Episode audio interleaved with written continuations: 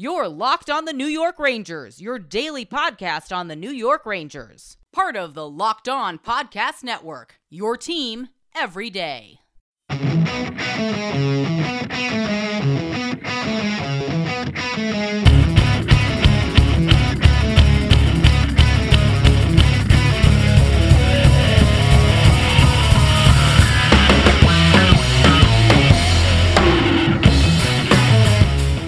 Welcome back, Blue Shirts fans, to episode number 288 of the Locked On New York Rangers podcast. I'm your host, John Chick.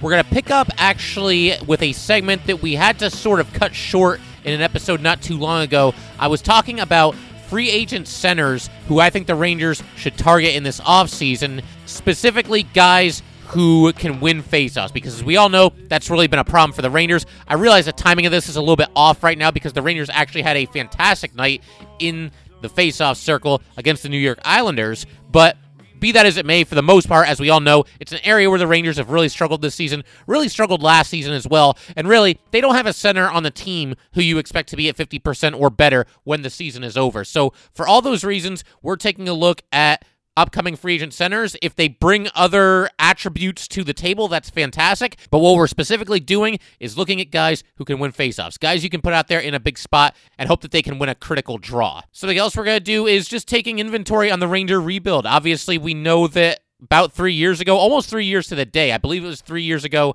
uh, this past Monday. The letter goes out that the Rangers are basically going to rebuild and they're going to tear everything down and they're going to trade all these players that we know and love, and it's going to be a new era of Ranger hockey. That was three years ago. There have been some hits and some misses over this rebuild process. I would say more hits than misses, but we're going to basically just look at that and uh, see where everything stands as it pertains to this Ranger rebuild. It's going to be just a very broad overview of this roster as it's currently constructed and where everything is headed. And then also, we're going to take a quick look at the Rangers Bruins matchup for tonight. The Rangers have already announced that Alex Georgiev is going to be in net. But like I said, let's start with this uh, this exercise of upcoming free agent centers, specifically guys who can win a faceoff. Like I said, if there's other things that they can do to help the Rangers, that's fantastic. But we're looking for guys who are very proficient on the dot. And in our last episode, we mentioned three players before I had to cut it short because uh, the Rangers had a game that night and I had to set the episode live before the game started. But the three centers that we mentioned in the last episode were David Krejci, Travis Zajac, and Erik Haula. Now, Krejci and Zajac might be hard to pry them away from the Bruins and Devils, respectively, but we're having some fun here. We're tossing out some names that we think could be a fit if the Rangers could get their hands on them. We're also not really looking at how much it would cost to sign a player. I mean, we'll take contracts into consideration a little bit, but for the most part, we're having fun here. We're tossing out some names that we think would be good fits with the Rangers, guys who can step in and win some faceoffs for this team and, and hopefully contribute in other ways as well. Uh, Krejci and Zajac, like I said, going to be tough to pry them away from either the Bruins or the Devils, and they might be a little expensive as well. Erik Haula, somebody who would be uh, seemingly a little bit more affordable for the Rangers. But somebody else that I wanted to throw out there today, who is definitely affordable for the New York Rangers, is Luke Glendening from the Detroit Red Wings. This guy is an absolute beast on the faceoff circle. So far this season, he has won 66% of his draws. Now, it's a somewhat small sample size. He's only taken 179 faceoffs so far this season, but hey man, 66% is 66%, and it's very impressive. For his career, and this is important to note as well, he has won 54.5% of his faceoffs. In his last six seasons, he has never won less than 54% of his faceoffs in any single campaign. And that also includes last season when he won a staggering 56.1% of his faceoffs. One of the absolute best in the faceoff circle in the league, and someone who, if you're the Rangers or really anyone, you could have this guy for fairly cheap. He's making just $1.8 million this season. Uh, he's not somebody who's going to give you a whole lot offensively. He has only 111 career points in 513 games. So he's definitely somebody who would be a bottom six, probably a fourth line type, but also someone you can put out there when you really, really need to win a faceoff, especially in the defensive zone. I mean, maybe if it's late in the game and you're trailing by a goal, you wouldn't necessarily want somebody like Luke Glendening on the ice just to win a faceoff because then after they win the faceoff, you know, he's still got to be out there. Although maybe you do it anyway and you just hope for the best once the faceoff is won that he can somehow contribute to a game tying goal late in the game. But where he really would help the Rangers is in a spot where you're trying to protect a late lead, you know, 45 seconds left, a minute left, draw in the Rangers zone. You need a face-off win. Stick Luke Glendening out there and let him do what he does. And again, somebody who would be fairly inexpensive to add. A big physical player as well. 147 hits in 60 games last season and 198 hits the season before that in 78 games. This season, 14 hits in 13 games. He's somebody you could put out there late in periods as well. If there's 20 or 25 seconds coming and you've got to face off in the attacking zone, you've got to face off in your own zone, you really want to be able to win that draw. And that'd be a perfect time to put somebody like Luke Glendening on the ice, somebody who can either uh, give you one last scoring chance at the end of a period before the clock runs out, or somebody that can prevent one last scoring opportunity for the opposition by winning a faceoff in the defensive zone before the period is over. I forget who the Rangers were playing. It wasn't that long ago. It might have actually been the Penguins, but the game went into overtime. Yeah, I think it was the Penguins. And the Penguins put somebody out there to start the overtime period just to win the faceoff. And this player did indeed win the faceoff, and he immediately made a beeline for the bench. He won the draw, skated right to the bench, got off the ice, didn't go back out there for the rest of the overtime period. He was out there just to win the faceoff. Maybe Luke Glendening can be that type of player for the Rangers. Somebody who I think they should definitely be targeting in free agency, especially when you consider it would not cost that much to add him. Just wanted to take a minute to let you guys know that today's episode of Locked On New York Rangers is brought to you by Built Bar. It is the best tasting protein and energy bar that I have ever had. It's kind of hard to explain, you just have to experience it for yourself. It's got real chocolate, amazing flavors, and unlike a lot of other protein bars, energy bars, you don't need a gallon of water to get rid of that weird, funky aftertaste that sometimes comes with the other bars. It's just good, and it actually kind of tastes quite a bit like a candy bar. It has an amazing combination of low calories, high protein, and low sugar. There are no crazy additives, and if you compare it to the most popular men's bar, Clif, it is half the calories, seven times fewer carbs, seven times fewer sugar grams, and more protein. How can it be that good and taste that good? I don't know. You just got to try it for yourself. Go to builtbar.com and use promo code locked on to get $10 off of your first box at builtbar.com. Once again, use promo code locked on and get $10 off your first box at www.builtbar.com. We're covering everything you need to know about the Rangers, but what about the rest of sports? Now, the Locked On Podcast Network has you covered there as well with Locked On Today. It is hosted by the great Peter Bukowski, and it's all the sports news you need every morning in under 20 minutes. Subscribe to the Locked On Today podcast wherever you get your podcasts. All right, back to these impending free agent centers, and specifically the ones that can win a faceoff. And one guy that I really, really like is Phillip Danault of the Montreal Canadiens. He's at 53.2% for this season, as well as 53.2% for his career on the faceoff circle. He has six straight seasons of winning between 52 and 56% of his draws, so the consistency is definitely there. And this is somebody who can do more than just win faceoffs, and that might make him a little bit more expensive than the Rangers are comfortable with. But he's someone whose offensive game has come along a bit over these last few seasons. Uh, last year, he had 47 points in 71 games. The season before that, he had 53 points in 81 games. Those are the two highest totals of his career.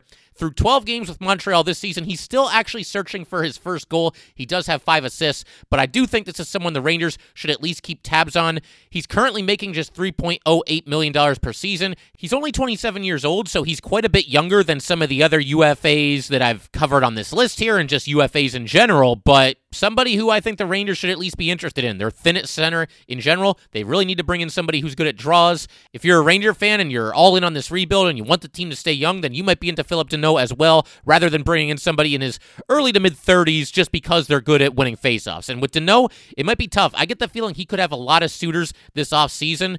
It's hard to know for sure, especially in this climate, but given the fact that he's only 27 years old and a player who seems to be getting better and better every season, yeah, I mean, I think there'll definitely be some suitors there, and he may well end up being out of the Ranger price range, but definitely somebody they should at least check in on. I think he's definitely somebody that could play a middle six role for this team and be an overall fit for the New York Rangers going forward. I'll throw out one more name, and this one's a little bit out there, but what would you guys think about Casey Cizikas? Now, I realize he's on the Islanders. He just scored the game winning goal in a really tight game between the Rangers and Islanders, but I do think he could be something of a fit. And again, he's only 29 years old, so it's not like you're picking up an ancient player here, some 37 or 38 year old who can only win faceoffs and do nothing else. Uh, is a solid player. He's part of what is probably the best fourth line in hockey. We saw that on full display the other night against the Rangers.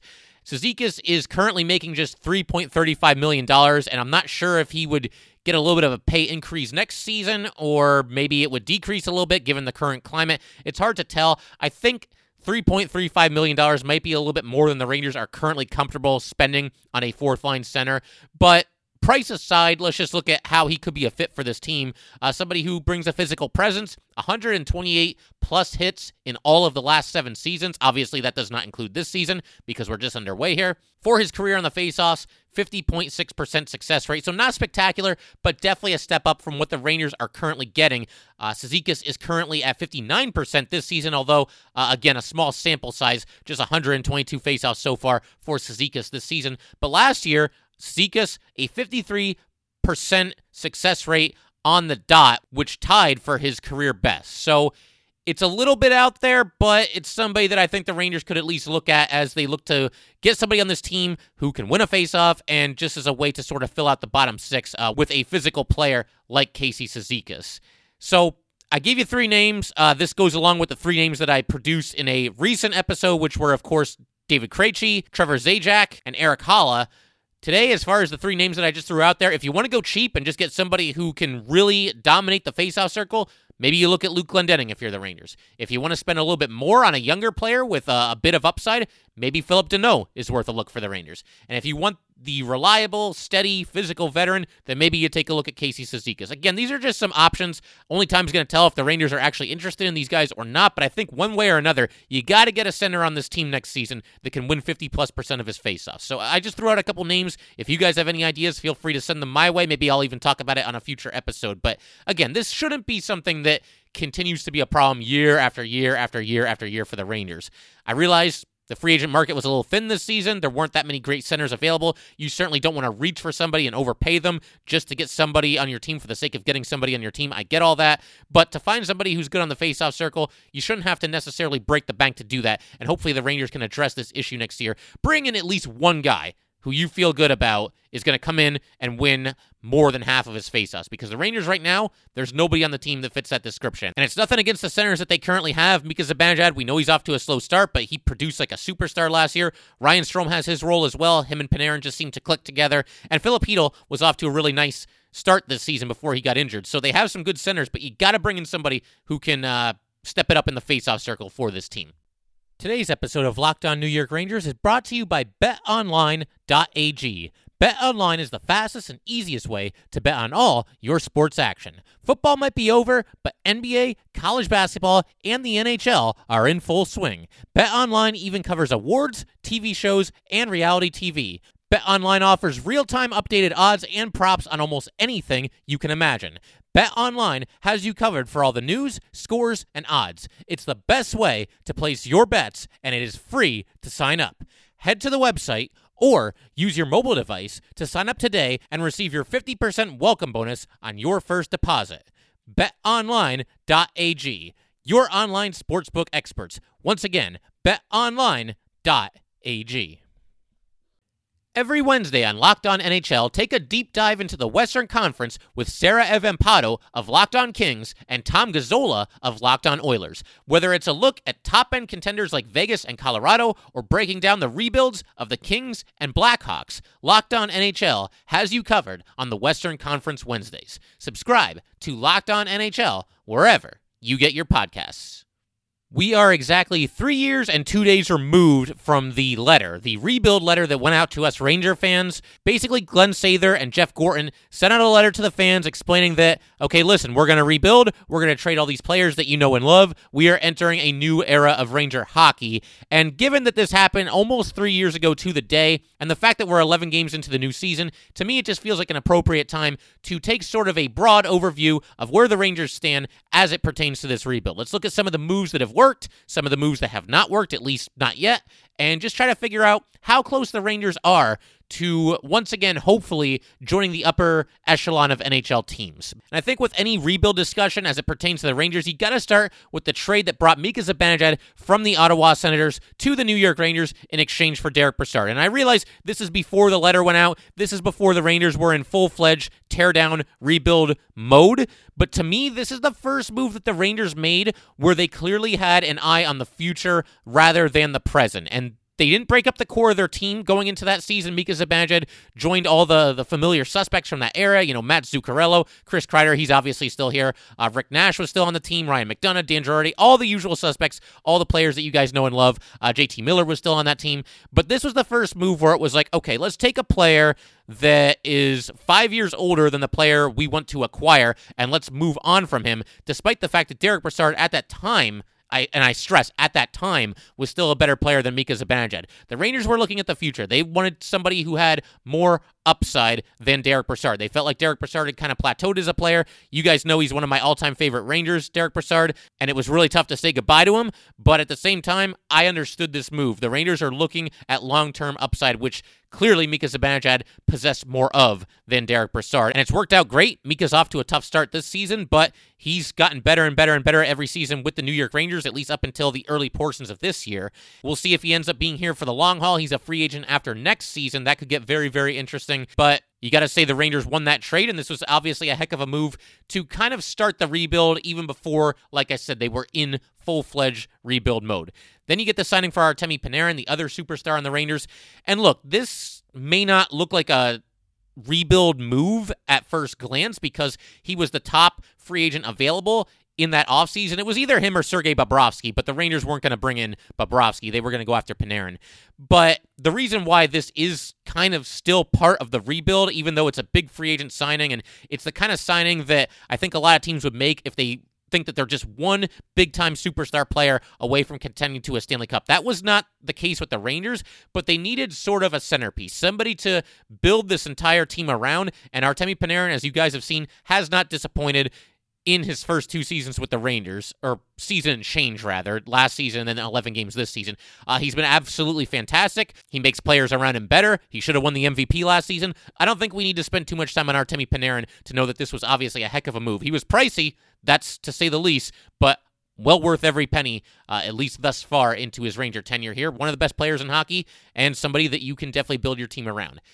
Then you look at somebody like Adam Fox. He was taken by the Calgary Flames in 2016, traded to the Hurricanes, then traded to the Rangers in exchange for a second round pick in 2019 and a second round pick in 2020. Now, you might hear that and say that a rebuilding team like the Rangers maybe shouldn't be playing so fast and loose with their draft picks. But this gamble clearly paid off. The Hurricanes ended up trading the Rangers' 2019 second round pick to the Senators, and they used their 2020 second round pick that they acquired from the Rangers to select Noel Gunler. Gunler's still just 19 years old. Uh, we'll wait and see what happens with him. But Adam Fox, one of the best young defensemen in hockey, a fantastic move by the Rangers. Bring him in as part of this rebuild. To me, there aren't too many defensemen in hockey I would rather want on my team, uh, a team that's going through a rebuild, than Adam Fox when you consider how good he already is and his youth. Speaking of defensemen, we also have to talk about Ryan Lindgren and K'Andre Miller. Now, this one's complicated, so stay with me here for a second. I'm basically just going to read the summation of this trade word for word for you guys here because it's a lot to digest. Okay, so in 2018, the Boston Bruins' first round pick went to the Ottawa Senators as the result of a trade on June 22nd, 2018, that sent Pittsburgh's first round pick in 2018 to the New York Rangers in exchange for New Jersey's second round pick in 2018 and this pick, the pick that they use to take K'Andre Miller. You got all that? Good, because there's more. The Rangers previously acquired this pick as the result of a trade on February 25th, 2018, that sent Rick Nash to Boston in exchange for Ryan Spooner, Matt Beleskey, Ryan Lindgren, a seventh round pick in 2019, and this first round pick here in 2018. All of this is a very long and very complicated way of explaining that the Rangers ended up using a draft pick that they received in the trade that sent Rick Nash to the Boston Bruins. They used that first round draft pick to select K'Andre Miller. So that has obviously worked out. And also, as part of that trade that sent Nash to Boston, the Rangers received Ryan Lindgren. And now, just a couple of seasons later, just three years later after this trade went down, Ryan Lindgren and K'Andre Miller, clearly two of the Rangers' best four defensemen. You can rank them all in any order you want, but I think we know right now uh, Miller, Lindgren, Fox, Trouba. Those are the Rangers' top four defensemen. So the Rangers definitely kicked the Bruins' butts in this trade. What happened with Rick Nash is definitely unfortunate. He had to retire before it was really his time due to lingering concussion issues, and that's very scary stuff, and it's really unfortunate that Nash had to hang up his skates earlier than he otherwise would have had to. But facts are facts. Rick Nash only played 11 regular season games for the Bruins, scored three goals, picked up three assists. He also played in 12 playoff games that year, scored another three goals, dished out another two assists. But fair play to say that the Rangers clearly won this trade because as a result of moving Rick Nash to the Boston Bruins, they get Ryan Lindgren immediately in return. He's been a very solid defenseman for the Rangers, and they end up getting a draft pick that they use to take K'Andre Miller. And it really looks like the sky is the limit for Miller. He's been fantastic through 11 games so far this season. But it really is crazy. I mean, this draft pick, if I'm if I'm reading this correctly and understanding this correctly, this draft pick that the Rangers ended up using to take K'Andre Miller, it went from the Penguins to the Senators to the Bruins to the Rangers. We definitely know that the last part of that is true. It went from the Bruins to the Rangers, and the Rangers end up using it to take K'Andre Miller. So that's absolutely fantastic. So far, so good for K'Andre Miller. And like I said, looks like the sky is the limit. Rangers definitely won this trade. And Ryan Lindgren and K'Andre Miller, two enormous building blocks for this Ranger rebuild. And then we come to Kaapo Kakko and Alexi Lafreniere. I'm going to kind of lump the two of them in together because basically here the Rangers just got lucky. And I realize that by not being one of the better teams in the league over these past couple of years, they at least became in the mix to land a top draft pick. Obviously, Kaapo Kakko, they come in second place in that draft lottery, and they end up taking him number two overall last year. And then this year, miraculously, uh, the first of all, the pick, the first overall pick goes to a team that gets eliminated in the qualifying round. Even after that, though, the Rangers still had only a one in eight chance, and they get it, and they get their guy Alexi Lafreniere. Now, look, both of them not off to the flashiest of starts with the New York Rangers. Kaapo Kakko in his second season, Alexi Lafreniere in his first season. Kakko has just two goals and one assist so far this year. Alexi Lafreniere has just the one goal, the overtime winner against Buffalo. I do think both players have played better than those numbers would indicate. Uh, you would, however, as a Ranger fan, especially with this team surprisingly struggling to score goals this season, you'd like to get more out of both those guys, but you got to believe overall that uh, brighter days are ahead they are part of the rebuild, and I realize the Rangers kind of got lucky. They kind of just uh, lucked their way into getting the second overall pick last year, the first overall pick this year but it's all part of what the Rangers are building. And even though neither player is off to, again, the flashiest of starts with the Rangers, you got to believe that uh, better days are ahead for both of them and that they will end up being key contributors to this, to this rebuild. They're going to have to be because if the Rangers don't eventually get more out of Kaapo, Kakko, and Alexi Lafreniere, then they could be in some trouble. By no means do I think that it's time to panic. A lot of players that are superstars now struggled when they first entered the NHL as teenagers, and that's kind of what we're seeing a little bit of here. Again, I think they're overall play this year has been better than their stats would suggest. But you got to remember, both guys are just 19 years old, and you do have to believe that eventually these guys are going to get going. Hopefully this season, probably no later than next season at the latest. One seemingly not so great move that the Rangers made throughout this rebuild is the trade that sent Ryan McDonagh and JT Miller to Tampa Bay in exchange for Libor Hajek, Brett Howden, Vladislav Namestnikov, a first round pick in 2018, and a conditional second round pick in 2019. I was randomly thinking about this trade the other day and how this was supposed to be a, a, really big move in the rebuild. You know, you're moving two established, well liked Ranger players in exchange for guys who are in their teens. I mean, you get a wing, you get a center, you get a defenseman. Namestnikov and Howden were each selected in the first round. Libor Hajek was selected in the second round. And here we go. You know, rebuild kicked into the next gear, except that it really has not worked out so far. I mean, with Vladislav Namestnikov, the less said, the better. He is long gone. The Rangers traded him two games into last season, just never produced on the Rangers the way he produced on Tampa. They probably should have been able to see that coming, considering he was often out there with Stamkos and Kucherov. But be that as it may, it never worked out with Namestnikov. Look, I'm not going to completely give up on Brett Howden and or Libor Hajek so far this season. I actually think Libor Hajek has played pretty well. He did have that one really big miscue the other night against the Islanders, but beyond that, I think he's looked good in two games so far this season. But man, Ryan McDonagh continues to be a very good defenseman in this league, and JT Miller, ever since the Lightning traded him to the Vancouver Canucks before the start of last season, he's really taken off. I mean, he looks like a star. He's off to a great start this season as well. But the thought that occurred to me when I was thinking about this trade the other day is that I might even now, even three years after this trade went down, three years to the month, it happened in February of 2018, I might be willing to give all three of these Ranger players back in exchange for either McDonagh or JT Miller. Forget about both of them. I will trade all three of these guys for either McDonagh or JT Miller. How much fun would it be for Ryan McDonagh to still be on the Rangers and kind of be the veteran in the room? And by the way, McDonagh only 31 years old. He's not as old as you might think because he was on the Rangers for a long time and he's been off the Rangers for a couple of years now too. And JT Miller really coming into his own in Vancouver as a star there.